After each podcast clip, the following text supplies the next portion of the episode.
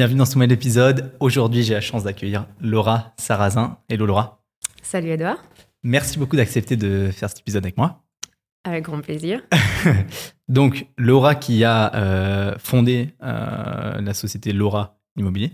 Exact. À l'apostrophe OVA. Euh, on va en parler un petit peu plus tout à l'heure. Peut-être raconte-nous premièrement, qu'est-ce que tu as fait, enfin, quel est ton parcours jusqu'à maintenant, qui est très, très immobilier. Et puis, euh, et puis ensuite, on détaillera un petit peu ce que tu fais aujourd'hui. Ok, ça marche. Alors, euh, bah, moi, entre guillemets, je suis tombée euh, dans l'immobilier un peu comme euh, Obélix dans la soupe, puisque bah, mon père donc, avait euh, une agence immobilière, petite PME à Martigny. Donc, je l'ai rejoint tout de suite à 19 ans à la suite de mon école de commerce. Et puis, euh, ben, j'ai démarré euh, tout en bas de l'échelle. Donc, euh, j'ai pu d'abord faire vraiment tout l'aspect administratif, réception. Et puis, ben, au fur et à mesure, j'ai eu envie de, de progresser. Et puis Ouais. surtout de pouvoir euh, découvrir euh, toutes les différentes activités qu'on avait, puisqu'on faisait euh, de la gérance d'immeubles locatifs, on faisait de la gestion de copropriété, du courtage, de l'expertise. Et j'ai eu assez rapidement mal envie de développer mes, mes compétences et puis vraiment dans chaque activité. Donc, euh, pour euh, parfaire aussi euh, l'expérience terrain, j'ai entamé assez rapidement des études. Donc, j'ai fait, pour démarrer le brevet de, de courtage, puisque gérais d'abord le département courtage. Ah, t'as commencé par le courtage? J'ai commencé par le courtage, ouais. Ah, Ouais. j'étais sûr que c'était la gérance. Non, mes premiers amours euh, auprès desquels je suis retrouvée, retournée, du coup, euh, c'était le, c'était le courtage. Ah ouais. Euh, L'aspect euh, négociation, mise en valeur a toujours été ce que j'ai préféré dans le, dans le métier de Hmm. l'immobilier. Ok, donc brevet courtage, pour Ouais. commencer. Ouais. Très jeune hein, d'ailleurs. J'avais euh, 24 ans quand euh, Ah ouais. je l'ai euh, je l'ai obtenu. Excellent. Et euh, en fait, j'ai enchaîné directement puisque ben, on avait besoin de développer le, le- le pôle gérance. Et comme ben, j'allais, enfin, je me prédestinais à quelque part ben, à reprendre l'activité familiale, c'était important que je puisse avoir la maîtrise des différents métiers et pas seulement le, le courtage. Mhm. Donc, euh, j'ai euh, démarré euh, surtout par de la gestion de, de PP. On avait quand même une centaine de copropriétés environ également 112 immeubles locatifs. Donc il fallait ouais. que je puisse maîtriser cet aspect de la gérance où notamment ben, quand même tout le droit du bail et toutes les difficultés administratives sont quand même assez lourdes des conséquences. Donc tu as besoin d'acquérir aussi des connaissances par le biais de la formation. Donc, Vous étiez nombreux là? Au niveau du service euh, gérance euh, PP, Ouais. tu dis? On était quand même euh, cinq collaborateurs. ouais Ah ok. Ouais. D'accord. pour euh, la, la gestion. Puis bah, naturellement, on avait aussi deux comptables pour tout l'aspect euh, comptabilité entre les PP et les immeubles euh, locatifs. Ok. Donc, tu as commencé dans le courtage, tu as fait le brevet de courtage. Après, tu as réussi, tu as sauté dans la gérance. Move incompréhensible, d'ailleurs, pour tous les professionnels immobiliers qui nous écoutent. Euh, ne comprendront pas pourquoi. Mais c'est euh, c'est intéressant ça. Bah, dans mon cas, entre guillemets, il était, euh, comme je dis, comme j'étais, j'avais l'intention de reprendre la société familiale. Mhm. Donc, comme on avait ces activités de, de gérance locative et PPE, euh, j'avais pour moi euh, besoin de maîtriser la matière et de maîtriser mes gérants d'immeubles. Mhm. Et puis de pouvoir les accompagner sur des dossiers un peu plus euh, complexes ou lors d'assemblées de copropriétaires un peu plus voilà, difficiles où euh, il y a, il peut y avoir des litiges, des situations délicates. Donc c'est pour ça que... oui. Donc c'est pour ça que pour moi ça paraissait important aussi ben, de maîtriser en fait euh, Ouais. cet aspect-là et euh, de pouvoir euh, ben, représenter et défendre les intérêts des propriétaires qui nous confiaient ben, la gestion de, de leurs immeubles, notamment aussi on gérait pour des fonds de placement, pour des caisses de pension, donc on avait quand même toute une série d'institutionnels avec euh, ben, également des exigences plus élevées, avec des besoins en reporting et autres. Donc ça nécessite que tu maîtrises parfaitement ton, ton sujet. Ouais, complètement. Tu Voilà. préfères quoi entre la gérance locative et la- l'administration de PP Alors, entre les deux, euh, je préfère la gestion de copropriété. Mhm. Euh, surtout en Valais. Il faut juste préciser aussi que faire de la gestion locative et de la gestion PP, c'est quand même plus facile en Valais que sur d'autres cantons. Parce que honnêtement, justement, quand j'entends mes confrères euh, des autres cantons et les autres euh, litiges, difficultés qu'ils ont, nous, on est encore assez préservés d'un côté dans nos, nos, rapports, que ce soit avec les locataires, les copropriétaires. Mais la gestion de copropriété, tu te concentres déjà que sur les parties communes, donc tu n'as pas toute la problématique liée euh, euh, aux rénovations des appartements ou des problèmes qui peuvent surgir dans les appartements. Tu as quand même un public euh, qui est, en général, comme ils sont propriétaires, plus attentifs aux biens, qui vont créer moins de problèmes de voisinage, de difficultés, de euh, au niveau des parties communes euh, et autres, ils sont en général plus attentionnés que, certains locataires. Et euh, bah, il n'y a pas tout ce qui est les difficultés en lien avec le droit du bail. Le mhm. droit du bail qui est quand même clairement rédigé et à juste titre à quelque part parce que c'est la partie faible euh, en faveur du, euh, du locataire. Mais hum, c'est vrai que voilà, la difficulté de gérer euh, les locataires est à mon sens plus élevée que dans une copropriété où on retrouve quand même une ambiance en général plus détendue, puis des propriétaires qui ont aussi ben, à cœur d'entretenir leurs biens, de veiller à, ouais, à bien s'entendre les uns entre, envers les autres. Ouais, ça c'est pas tout le temps. Est-ce que, comment tu fais pour gérer le copropriétaire qui, dans chaque PPE, fait chier tout le monde? Alors moi, j'ai une solution. Ah, c'est quoi, c'est quoi? Parce qu'en effet... D'accord, il y en a toujours un. Il y en a toujours un. Non, il y en a toujours un. Alors, moi, j'ai trouvé euh, une solution et la plupart du temps, euh, elle est payante. Elle pourrait être qui tout double, mais moi, elle a plutôt été euh, payante que, que défavorable c'est en fait de lui donner un peu d'importance. Alors, il y a un moyen de le faire. dans la plupart des copropriétés, on peut avoir ce qu'on appelle les délégués d'immeubles, ou qu'on appelle aussi le bureau, ou comité de délégation et autres. Mhm. Puis c'est donc la personne, donc elle doit être validée en assemblée quand même. Elle a aucune rémunération, elle a aucun pouvoir de représentation au sens propre, mais c'est la personne qui peut faire le lien entre les copropriétaires et euh, du coup euh, l'administrateur de PP. Ce qu'il faut se rendre compte, c'est que l'administrateur, en règle générale, à part une ou deux fois dans l'année, il va pas voir les immeubles.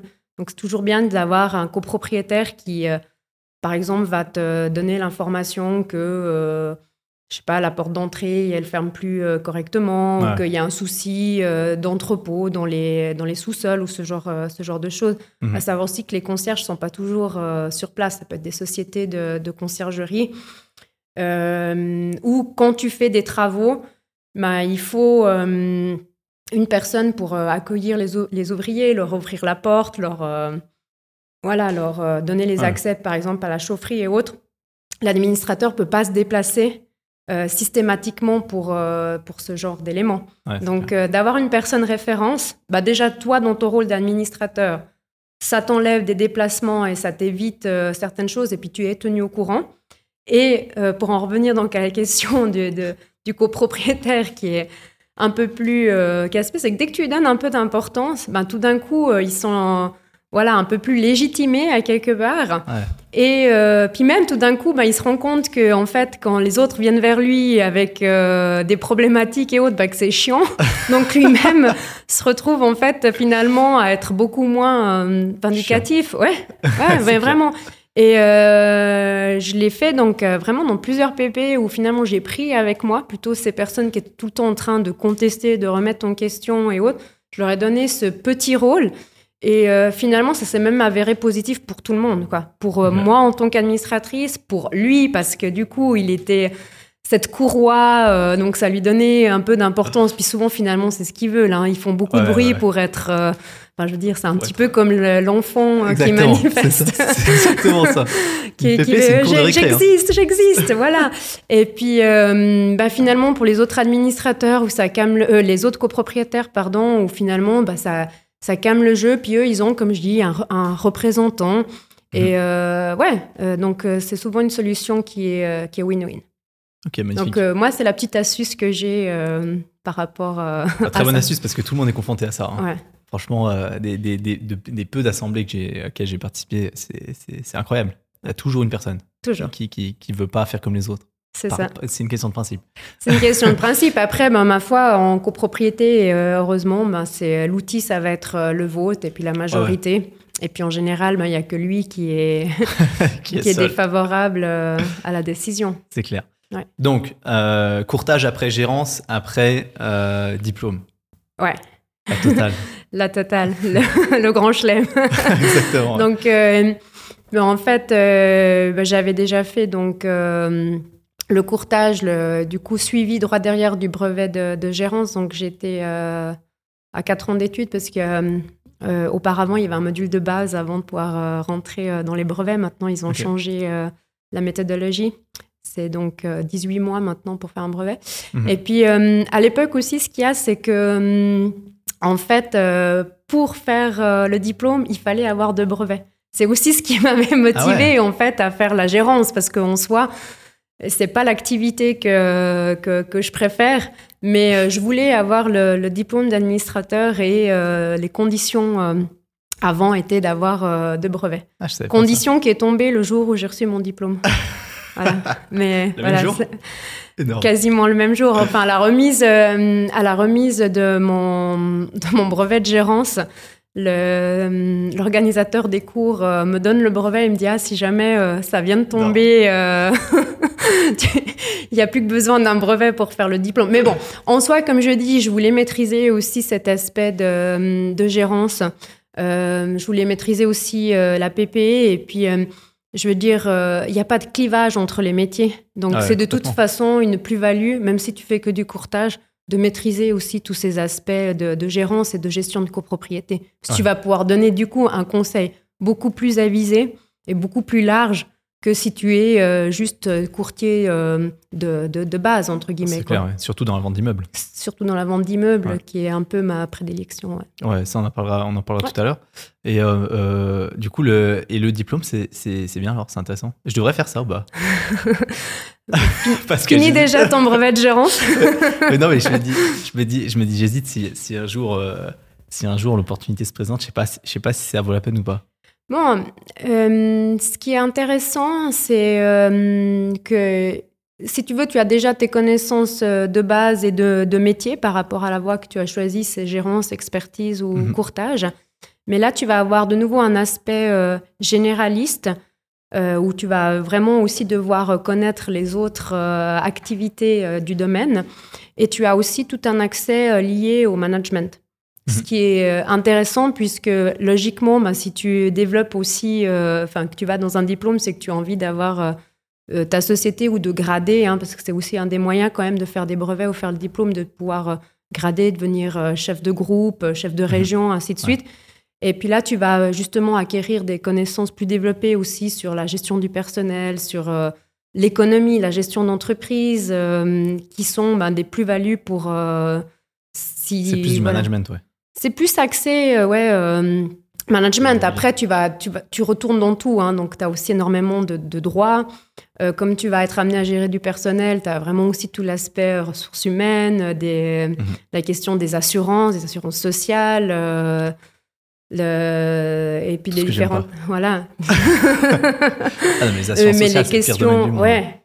Mais tu dois, tu dois les faire, tu dois faire ta fiscalité, tu dois maîtriser ta TVA, euh, tu, euh, tu dois connaître les, les, législations par rapport aux successions, les donations. Euh, c'est quand même vaste et puis tu vas quand même de manière très approfondie dans chacun des sujets.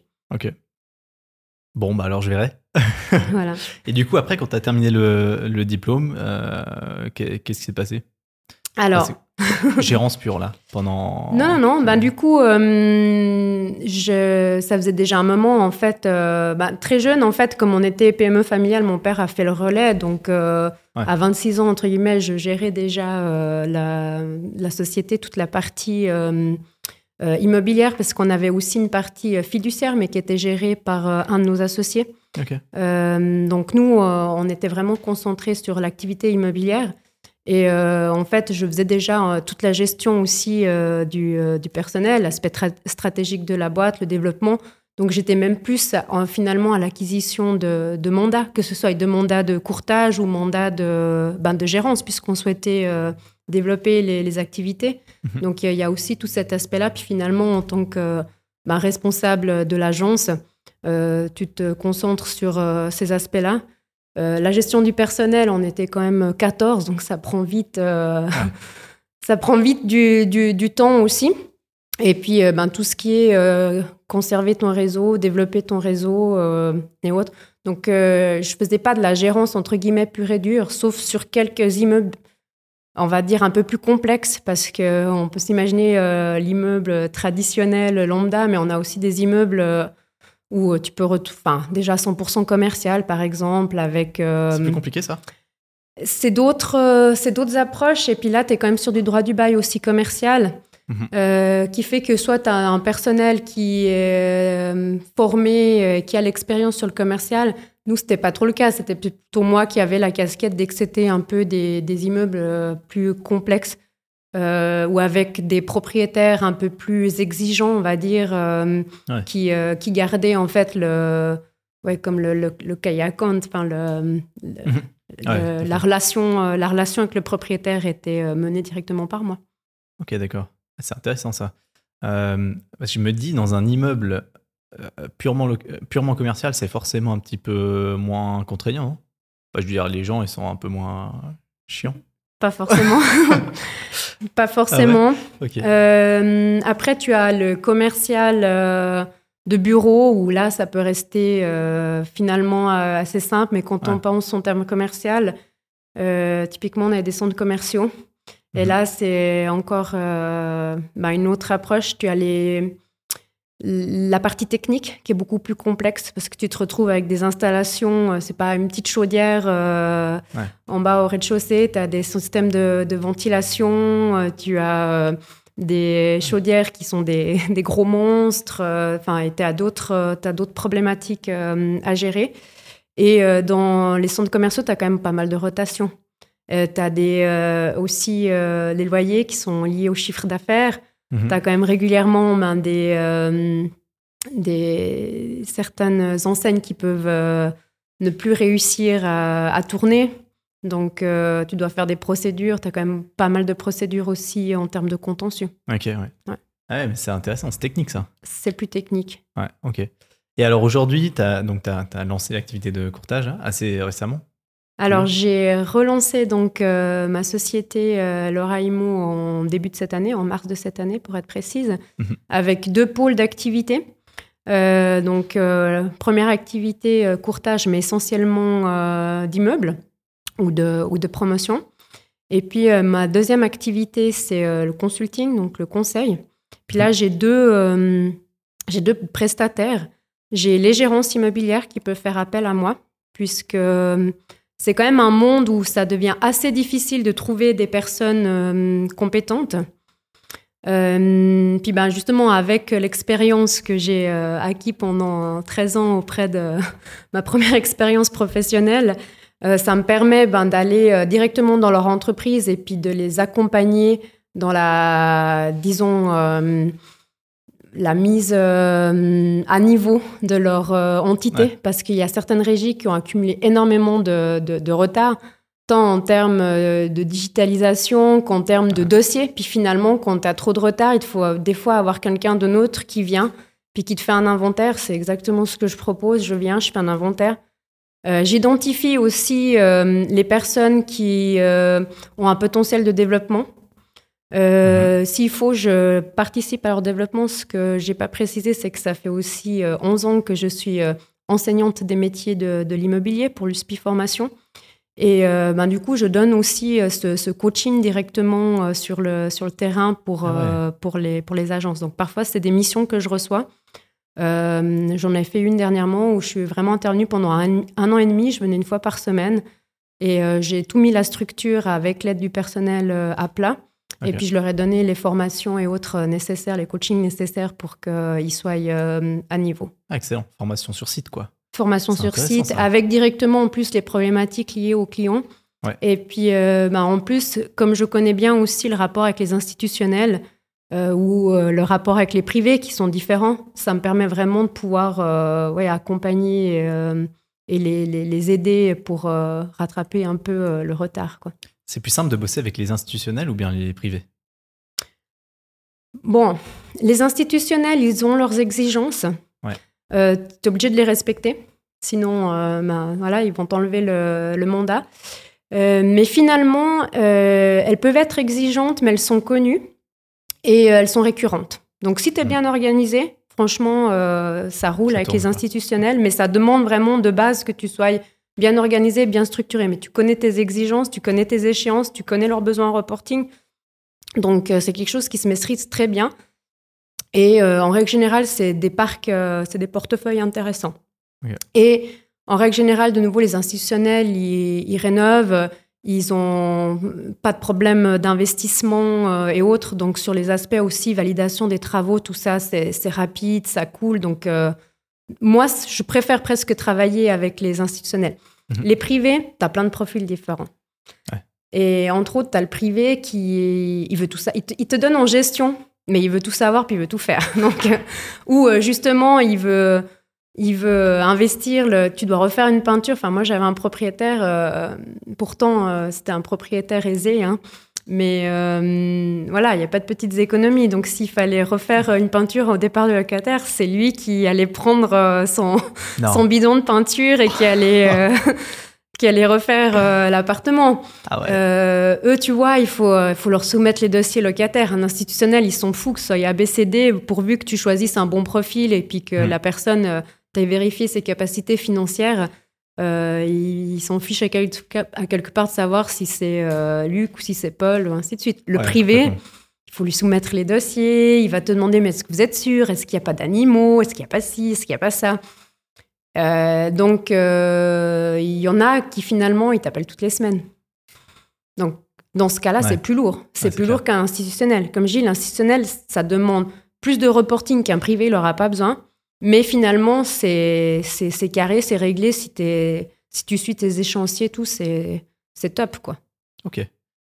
Ok, très intéressant. Et alors, maintenant, c'est euh, tu fais principalement donc consulting on a vu? Ouais, alors consulting, l'autre aspect peut-être précisé, ça c'est l'aspect euh, côté euh, gérance. Sinon, je fais du consulting aussi pour les, euh, les investisseurs, les institutionnels, ceux qui ont voilà pas un, portefeuille d'immeubles trop conséquent pour avoir la compétence à l'interne. Faut savoir qu'avant j'étais donc au groupe mutuel au niveau acquisition de départements immobiliers. Et puis, euh, j'ai aussi ben, tout ce côté maintenant euh, ben, investisseur institutionnel que, mhm. que, je connais bien. J'ai aussi cette casquette-là. Et puis là, entre autres, ben, je les aide à mettre en place une vraie stratégie. Donc, euh, j'ai vraiment cet aspect, ma stratégie. D'ailleurs, j'ai aussi un CAS en gouvernance d'entreprise qui me permet de faire une planification et puis des inventaires de la situation et d'être force de proposition. Parce que c'est toujours important quand tu commences à avoir un certain nombre d'immeubles de savoir ben, comment tu veux te développer, comment tu veux le conserver. Mhm. Et puis en parlant de conservation, euh, ben, il faut être aussi capable finalement de suivre le travail des régies. Parce qu'en général, euh, les caisses de pension ou autres le font pas, euh, ne, gèrent jamais en direct, elles font appel aux régies.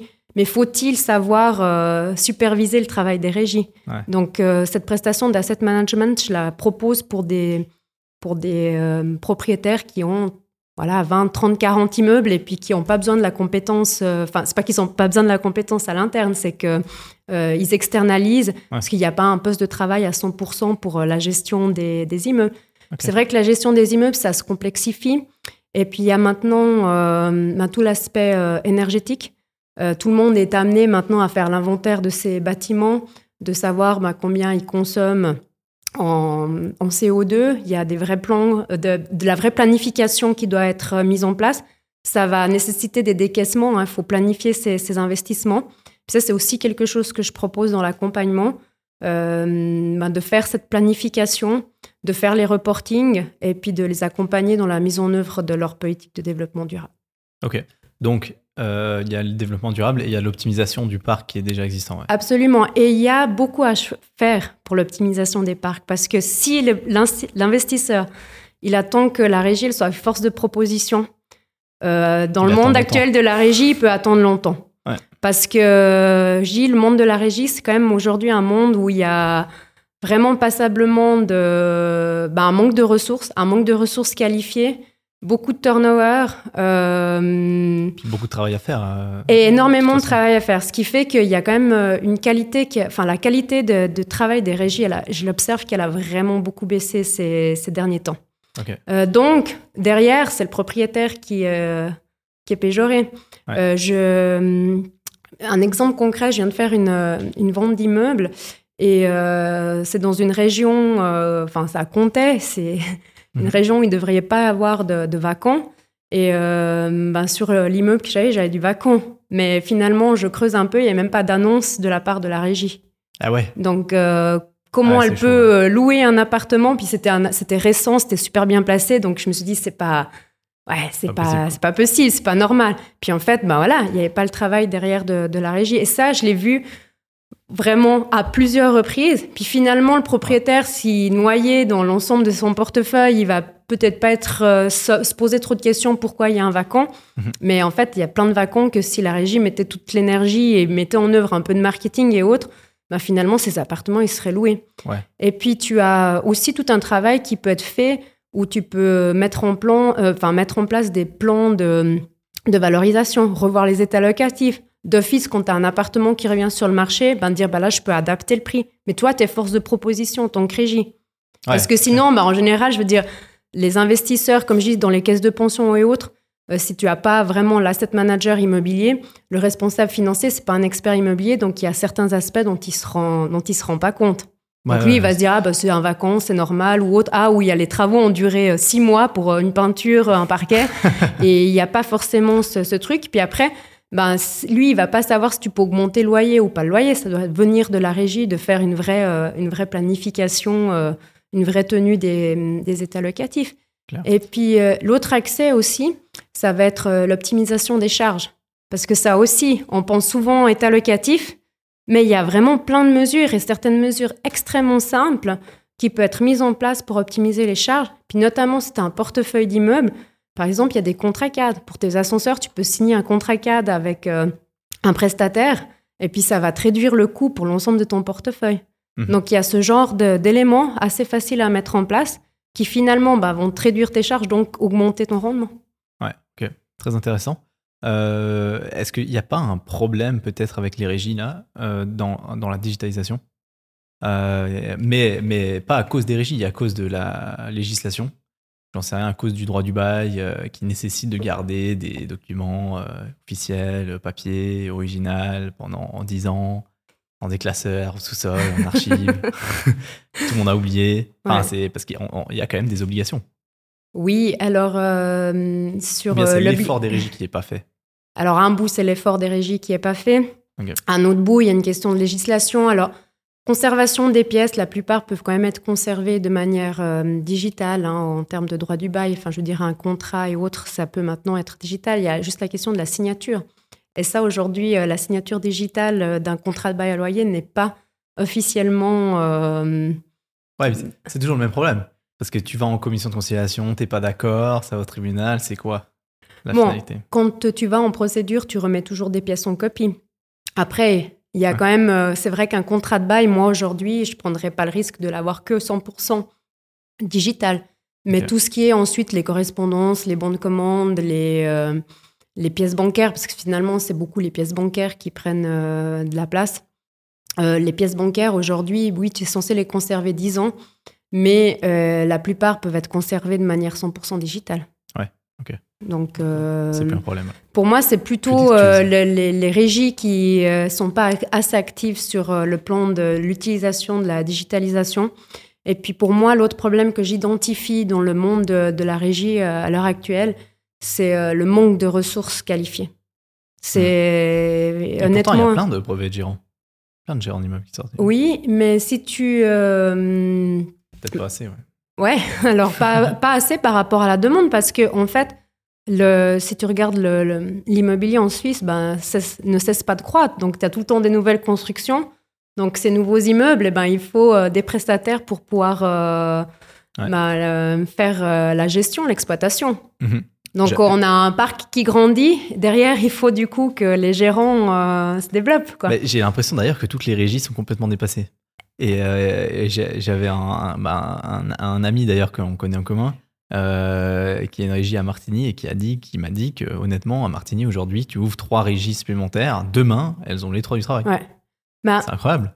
Et puis ça, je le constate euh, tous les jours, puisque aujourd'hui, je ne fais plus l'activité de gestion d'immeubles et de PP. Mais honnêtement, j'ai facilement une fois par jour quelqu'un qui m'appelle et qui me demande est-ce que tu prendrais pas notre immeuble en gestion? Ah ouais? Ouais. Une fois par jour? Ouais. Ah ouais, c'est ouais. énorme. Mais aussi parce qu'il y a des régies en place, mais il y a des régies en place ben justement qui ont pas bonne presse et Mhm. puis qui perdent des mandats. Donc euh, il y a voilà, il y a, y a ces copropriétaires qui, qui recherchent, euh, qui recherchent, ou bien des propriétaires d'immeubles locatifs, hein, parce que ça vaut aussi pour les immeubles locatifs, Ouais. qui recherchent des, des régies. Et dernièrement, euh, en effet, il y en a, je connais plusieurs personnes qui se sont lancées euh, à leur compte et elles cartonnent, elles sont pleines. Ah, c'est incroyable. Elles sont pleines et puis elles me disent aussi souvent oui, mais finalement j'aimerais bien développer mon activité, mais elles ont de la peine à recruter euh, du personnel qualifié. Donc finalement elles se disent bon, euh, voilà, si euh, c'est développer mon activité pour plus être capable de fournir un, un travail de qualité, je me tire une, une jambe dans le- enfin je me tire une balle dans le pied. Ouais. Donc, euh, elles préfèrent rester avec un portefeuille bien, mais ça leur donne le luxe de choisir aussi euh, bah, les immeubles qu'elles choisissent, euh, enfin les immeubles qu'elles ont envie de gérer ou pas. Donc, typiquement, la vieille PP sur laquelle tu as fait zéro travaux et puis qui a 100 000 francs sur le fonds de rénovation euh, et autres, bah, ça, c'est le genre d'immeuble qu'elles vont dire bah non, on prend pas parce que l'ancien administrateur. Euh, il s'est pas occupé euh, des travaux, des communs en plus. Enfin voilà, il n'y a pas assez d'argent sur le fonds de rénovation. Il faudra trouver, enfin accompagner les, les copropriétaires pour faire des, des crédits supplémentaires et autres. Ça, c'est typiquement le genre de, de PP que, bah, que personne n'en veut quoi aujourd'hui. Ouais, c'est clair, clair.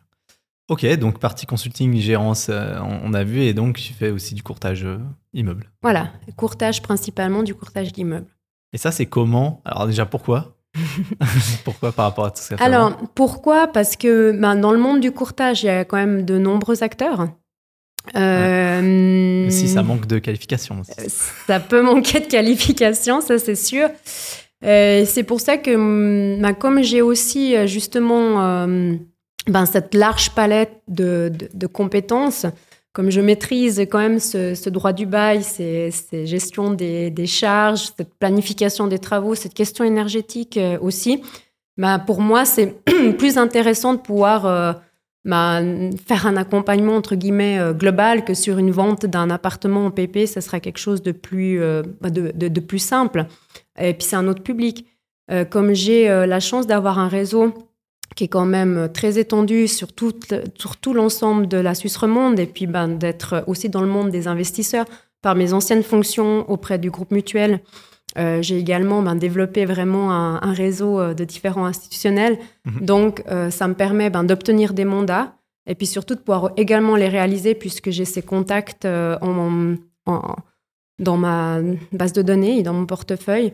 C'est aussi surtout que le courtage d'immeubles, c'est pas de la communication directe comme on fait euh, une vente d'une villa ou euh, d'un appartement où on va utiliser comme outil principal les portails. Mhm. Euh, Tu n'utilises pas les portails alors, pour certains objets, oui, mais la plupart du temps, c'est vraiment un listing de, de personnes bien établies. Euh, les investisseurs, ils ont des critères d'acquisition. Tu connais ces critères d'acquisition. Donc, avant d'envoyer de manière générale, ben, tu, euh, tu en cibles ceux avec que tu sais que ça va pouvoir correspondre parce que l'idée, c'est pas d'inonder. euh, Enfin voilà, de- d'inonder les, les responsables des acquisitions de tout et n'importe quoi, donc mieux vaut cibler. Et puis après, il y a beaucoup, euh, bah encore euh, typiquement ce matin, je, je reçois un mandat pour, pour un immeuble, mais euh, le propriétaire veut que ça reste 100% confidentiel. Ok. Donc, quand ça doit rester 100% confidentiel, c'est c'est très compliqué. Et ça, il y a quand même beaucoup euh, dans la vente d'immeubles de propriétaires qui te demandent d'être extrêmement euh, Mhm. confidentiel. Donc là, il faut vraiment que tu, toi, réfléchisses à la personne ou les personnes qui pourraient être intéressées. Tu dois les contacter en leur donnant que quelques informations. Mhm. S'il y en a un qui dit OK, euh, je vais plus loin avec 5-6 éléments, ben, tu peux euh, lui faire signer un accord de confidentialité et lui transmettre le, le dossier. Ok. Mais du coup, là, c'est vraiment une question euh, d'avoir euh, les bons contacts. C'est le réseau, ça. C'est le réseau. D'ailleurs, dans l'immobilier, c'est une grosse question de réseau quand même. C'est, bah, je veux dire, ton élément euh, clé de base, c'est ton réseau. Ouais, c'est clair. C'est ton réseau. Magnifique. Et euh, du coup, tu fais quand même un petit peu de courtage d'objets de, de, comme ça hein, pour des gens que tu connais? Ouais. Euh, et c'est quoi la, c'est quoi ce que tu préfères? Enfin, pourquoi, pourquoi tu préfères les immeubles par rapport aux, petits appartements Bon, en soi, j'aime le courtage et la, négociation de manière globale. Donc, j'ai aussi du plaisir à accompagner un petit investisseur que justement vraiment un fonds de pension ou, euh, euh, un fonds de placement. Euh, après, ben, je l'ai dit, c'est aussi par rapport à mes compétences. j'adore faire l'analyse des états locatifs, j'adore analyser un immeuble.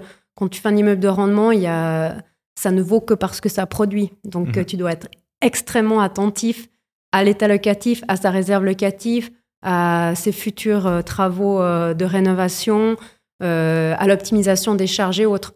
Et puis c'est là où pour moi j'amène vraiment une plus-value parce que sur un courtage ben, d'une maison ou autre, ben, bien sûr que tu vas récolter tous les éléments de base, tu vas faire ta visite, tu vas mener ta négociation, mais il y a, y a, moins de complexité. Moi, voilà, d'avoir un peu plus de complexité dans mon quotidien, ça m'excite un peu plus aussi. Mais voilà, je dis, il n'y a pas de... Il n'y a pas de petites affaires, il n'y a pas de petits propriétaires. Euh, le travail d'accompagnement, il est toujours euh, super à faire. Et puis, euh, un contact des fois sur un appartement en PP, ça va te donner une opportunité sur une vente ou un, développement de projet. Donc, moi, je trouve que c'est toujours intéressant aussi d'avoir ben, différents acteurs, intervenants et clients. c'est clair. Pour les immeubles en question que dont tu t'occupes pour le courtage, c'est principalement des propriétaires privés ou c'est institutionnel plutôt? Il y a les deux. Il y a les deux? Il y a vraiment les deux. C'est quoi, c'est quoi le, le, le, sentiment qu'ils ont par rapport à ce qui se passe maintenant sur le marché, augmentation des taux, etc. Il y a plus de vendeurs qu'avant ou, ou ça change pas grand-chose? Est-ce que le renouvellement leur fait peur, les taux? Pour les institutionnels, c'est pas tellement un problème parce qu'au final, euh, pas pareil, il n'y a pas, pas de taux, pas de question de taux au final, mais pour les privés. Bon, on observe, hein, euh, mais d'ailleurs on l'observe aussi même dans le, courtage de biens d'habitation, hein, mhm. qu'il y a ben, depuis la hausse des taux d'intérêt euh, quand même une, euh, ben, une, baisse des transactions. Il hein, faut, être clair. Maintenant, les taux d'intérêt sont en train de se stabiliser. Il faut savoir aussi, je l'ai dit, les immeubles de rendement, ils volent que parce qu'ils produisent. On avait aussi ces dernières années euh, atteint euh, des valeurs qui étaient euh, ridicules. Ouais, qui étaient complètement surfaites ou en tout cas avec un énorme décalage avec la valeur intrinsèque, donc la valeur de bâti. C'était d'ailleurs une grande question dans le monde des experts immobiliers, se dire mais à un moment donné, est-ce que c'est normal qu'on puisse avoir un tel gap?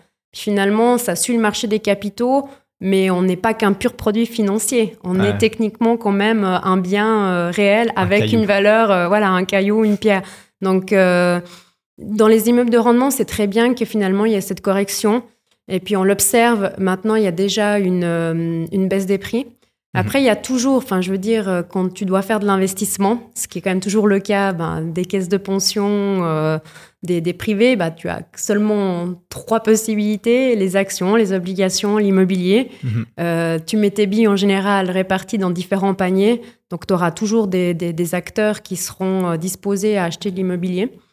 Euh, notamment, il y a aussi toute une partie qui achète 100% fonds propres hein, dans les investisseurs, donc eux, les taux d'intérêt ne leur changent pas. A mhm. contrario, ils sont plutôt, eux, aujourd'hui, sont mieux positionnés parce que comme ils arrivent à, à, avoir des prix d'immeubles qui sont mieux, ben, eux maintenant ce sont les nouveaux, euh, les nouveaux acquéreurs sur le, sur le marché euh, actuel. Par contre, ceux qui avaient besoin de faire euh, du financement, ben, là peut-être qu'ils réfléchissent, qu'ils réfléchissent un peu plus. Après, Honnêtement, si tu choisis, c'est toujours la question de la situation, l'analyse de tes loyers, c'est toujours extrêmement attractif d'investir dans l'immobilier, dans un produit qui est, qui est qualifié. Au niveau de la vente, ce qu'on va maintenant beaucoup voir apparaître sur le marché, c'est ce qu'on appelle les passoires énergétiques. Euh, je l'ai dit, euh, les, tous les institutionnels sont en train de mettre en place leur euh, politique de développement durable. ils doivent faire des reportings, ils doivent communiquer. Ils se sont fixés des objectifs, des objectifs en règle générale en lien avec ceux de la Confédération. Euh, donc, dans le cadre de cette euh, stratégie, ils vont se plutôt que de rénover, il y a des biens qui sont pas intéressants à rénover, ben, ils vont les mettre sur le, sur le marché. Ces biens-là, ça va être euh, assez compliqué de réussir à les vendre. Parce que derrière, les autres investisseurs vont pas vouloir aller acheter euh, des passoires énergétiques. Ah, Donc ça veut dire que hum, c'est on risque d'avoir pas mal euh, d'objets qui répondent plus euh, ouais, aux normes énergétiques qu'on s'attend aujourd'hui, même pour un privé à quelque part, puisque euh, avec la nouvelle loi climat qui vient d'être euh, d'être Mm. votée, avec euh, Bon, il faudra que quelqu'un les gère, ces immeubles, quand même. hein. Que quelqu'un les achète et les rénove. Il y aura des affaires à faire, certainement. il y aura des affaires à faire pour ceux qui sont dans le cadre des, de rénovation. ouais. Ouais, c'est clair. Voilà. Mais ça veut dire que maintenant, si tu achètes un immeuble qu'il faut vraiment refaire façade, fenêtre, toiture, euh, chaufferie, conduite, euh, le profil de la personne qui achète, c'est donc pas un privé ou un institutionnel, c'est vraiment quelqu'un qui achète dans le but de- d'avoir une opportunité de le rénover et de revendre. Mais faut-il que le prix de base soit une opportunité? Aujourd'hui, c'est ça le problème, c'est qu'ils ont des passoires énergétiques, mais ils pensent encore que leurs biens euh, valent euh, presque comme un immeuble neuf. Et là, avec la hausse des taux d'intérêt et autres, le marché doit comprendre que pour ces biens-là, ben, il y a une perte de valeur. Et ça, c'est encore pas enregistré. On, en- on en revient à est-ce que la valeur intrinsèque n'a pas quand même une influence sur la valeur d'un immeuble, dans ce cas-là? Mais ça me paraît quand même normal que tu es obligé d'avoir une valeur euh, par rapport euh, au bâti. hein. Ouais, c'est clair. C'est clair. En théorie, pas. En pratique, peut-être un peu plus, ouais. C'est ça. D'un point de vue valorisation des immeubles, justement, j'ai un. Aujourd'hui, pour moi, c'est assez clair de, de ce qu'on voit sur le marché. Euh, je suis pas dedans tous les jours comme toi, euh, mais je me dis quand même la valorisation des immeubles, vu que théoriquement, elle est quand même purement basée sur la valeur de rendement, hein, donc Mhm. uniquement ce qu'ils rapportent. hein. Euh, au final, on s'en fout un petit peu de. On, on prend en compte les travaux à faire, donc ça, On prend rentre un petit peu le- dans la valeur intrinsèque, mais, mais euh, c'est purement ce qu'ils rapportent qui compte. Euh, Aujourd'hui, vu que le, le- le rendement attendu a été tellement bas pendant, parce qu'à un bout d'un moment, les- la valeur de rendement c'est simple, hein, c'est l'état locatif divisé par un taux au final. Donc c'est soit tu augmentes l'état locatif, soit tu diminues le taux. C'est ça qui fait augmenter la valeur. Tout Mais l'état locatif t'es limité juridiquement, et, mais le taux pas jusqu'à zéro. Après t'es limité, mais, mais on est descendu tellement bas, à un moment donné on était trop proche de zéro. Et, et aujourd'hui, un immeuble euh, au- auquel on était, enfin, pour, pour lequel les investisseurs étaient d'accord de l'acheter à 1,5 Mhm. parce que, ma foi, il fallait liquider le cash. hein. Il y avait les intérêts négatifs. hein. Donc, les intérêts négatifs ont fait que euh, il y a eu liquidation de cash. Exactement. Donc, achat d'immeubles à, justement à des taux euh, Ridicule. beaucoup trop bas. Mais donc aujourd'hui, si l'investisseur s'attend à 3, la valorisation de l'immeuble est divisée par 2. Techniquement. Donc, donc, je voulais dire, tout ça pour dire que, à mon sens, les, les appartements en PP, maisons individuelles, tout ça, qui n'ont rien à voir avec la valeur de rendement, ou alors plutôt qui sont euh, liés aux petits investisseurs, qui ont toujours pris en compte les taux d'intérêt dans le calcul, à eux, ils sont quand même beaucoup moins touchés, les, les objets seront beaucoup moins Mhm. touchés et beaucoup moins influencés par la, la- la baisse de valeur, mais potentiellement, ces immeubles, enfin, il y a des immeubles qui ont été vraiment achetés n'importe comment Mhm. Et qui peuvent, faci- qui peuvent facilement perdre 20-30%, Mhm. à mon sens. Alors, euh, je, je te rejoins. Dans les, vraiment les immeubles donc euh, purement de rendement, il y a euh, des acteurs qui ont été vraiment les acheter à des taux de capitalisation bah, trop bas, donc à des valeurs qu'on peut dire surfaites. Et aujourd'hui, il y a une correction du, du marché. Et puis, ben, même ces acteurs, déjà fin 2022, quand ils ont dû réévaluer leur parc, parce qu'ils réévaluent leur parc chaque année, ben, ils ont déjà dû enregistrer euh, des baisses. Et puis euh, certainement qu'en 2020, enfin c'est sûr qu'en 2023 certain. il y aura de nouveau une correction, puis correction qui peut être assez importante, puis du coup ça va impacter les, les résultats. Ah, c'est clair. Euh, mais je pense, je reste quand même convaincu que ça touche surtout les institutionnels, donc des immeubles qui sont relativement gros, quoi, Oui. à partir de 10 millions par là. Ils ont, ils ont quand même rarement acheté en dessous, autour des 5 millions, enfin C'est de 10, rare, c'est rare. Euh, en Ouais. général, tu te positionnes sur des immeubles qui ont en tout cas euh, une vingtaine d'appartements, puisqu'il y a toujours aussi cette question de rationalisation au niveau des charges, des rénovations euh, et autres. Mhm. Donc la plupart des institutionnels se positionnent pas en dessous de 10 millions. ouais. Ok. Est-ce que tu trouves encore des, des acheteurs, il y a encore des acheteurs intéressés pour des immeubles qui sont inférieurs à 10 millions, donc hors institutionnel hein? Ouais. Euh, Là où le taux d'intérêt rentre en compte Mhm. aujourd'hui, parce qu'on souvent on me pose la question, on me dit, Mhm. bon, bah, voilà, si je calcule maintenant, je vais acheter mon appartement. Alors c'est plutôt pour les investisseurs à petit appartement, hein.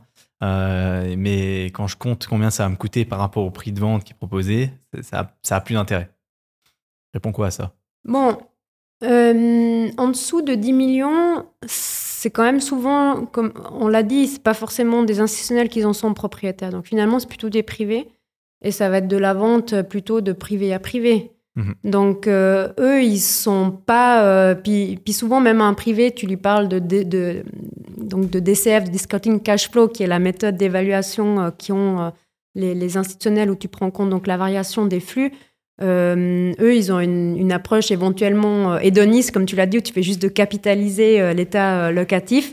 Mais ils sont connectés à la réalité de, de, la pierre et moins. Euh, ils suivent moins les marchés des, des, des capitaux financiers. Mhm. Donc, euh, en général, eux, ils sont moins exigeants, puis ils n'ont pas été achetés avec du 1,5. C'est finalement peut-être aussi beaucoup. Il y a beaucoup d'héritiers hein, dans, dans les immeubles. Euh, donc, euh, il n'y aura pas forcément ce problème de surévaluation avec ces biens en dessous du 10 millions. Ok. Comment tu vois l'évolution du marché là? Peut-être pour les, pour, donc pour les années euh, à venir maintenant euh, sur les, Mhm. le, les- le plus petit euh, immobilier, quoi. Appartement de rendement normal ou maison individuelle. Bon. euh, Parce qu'on parle de baisse de moins 0,2%. C'est la fin du monde. Bon, la hausse des taux a fait que les personnes ont été un peu frileuses hein, ces, ces- ces derniers mois. Ils attendent de voir aussi comment euh, les taux euh, réagissent, puisque là, ils ont augmenté, mais hum, dans les dernières études euh, qui sortent des différents milieux financiers, on s'attend maintenant à une stabilité. Il y aura peut-être encore une augmentation du taux, mais logiquement, on s'attend à une stabilité, voire même certains s'attendent à une baisse du taux. Euh, cette stabilité du marché, elle va redonner confiance euh, au domaine de, de l'immobilier. Donc moi, je suis plutôt assez confiante. Je trouve normal qu'il y ait ce frein de début, qu'on attend de voir comment ça, ça réagit. Ouais. Et puis c'est ce que je dis souvent à mes clients, c'est que c'est en finalement le 1% que, qui n'est pas un, un taux d'intérêt euh, dans un marché normal, normal parce Ouais. que moi, j'ai fait ma première acquisition il y a, il y a 20 ans. Euh, J'avais pu avoir un 3.8, j'étais tellement contente d'avoir un 3.8. Donc finalement, euh, un 2.5, si tu regardes puis tu fais tes calculs de rentabilité, ça Mhm. te donne toujours quelque chose euh, d'intéressant et de, et de stable et de durable. Ouais. Donc euh, du 2.5, il n'y a rien d'affolant et il y a, y a tout à fait la possibilité de réussir à avoir un bon rendement tout en ayant un taux d'intérêt euh, à 2,5. Est-ce que tu penses pas qu'il y aura des opportunités quand même pour les investisseurs maintenant avec le- la- le- les renouvellements? Peut-être dans les immeubles comme euh, les maisons, hein, Mhm. dans le sens où il y a des vendeurs qui forcément n'ont pas euh, budgétisé correctement Mhm. une, une augmentation du taux, Mhm. qui se sont dit de toute façon, moi, un million, ça coûte 10 000 balles par année. Quoi. Alors oui, je pense qu'il y aura euh, bah, le bonheur des uns, euh, fait, enfin c'est plutôt le malheur des uns fait le bonheur des autres, Euh, mais je le vois plutôt sur des objets d'une certaine importance. Ça veut Quand dire, euh, oui, ça veut dire, je le vois plutôt sur les objets individuels, euh, notamment sur des, des villas. Dès que tu es au million, ben, c'est clair que si tu as ta charge financière qui a doublé ou, ou triplé, Parce bah, que, parce que même, tu, tu vois, je voulais dire, même que, Ouais. le calcul, euh, même que le calcul de la banque est toujours à 5%, euh, les gens, euh, quand ils ont signé un, le calcul de la Bien banque, sûr. ils s'en foutent. Ah quoi, bah, ça, sort de leur tête. C'est clair. 100%. Mais c'est comme je te dis, celui qui a son appartement en PPE à 600 000, la charge financière, si elle est augmentée, elle va rester correcte. Mhm. C'est pour ça que je le vois plus une problématique pour ben, des maisons individuelles euh, au million où tu as peut-être euh, tes 800 000 francs, ta charge financière, bah, ça fait mal si tu dois payer 15 000 francs en plus par année, puis Ouais. tu l'as pas budgétisé. Ou alors c'est tes vacances qui passent euh, à la trappe ou euh, ce genre d'éléments. Parce qu'en effet, même si la banque elle a regardé la tenue des 5%, toi, tu as vécu en ayant ton taux bloqué à 1. Donc, Pendant ça 5 peut... ans, 7 ans, 8 ans.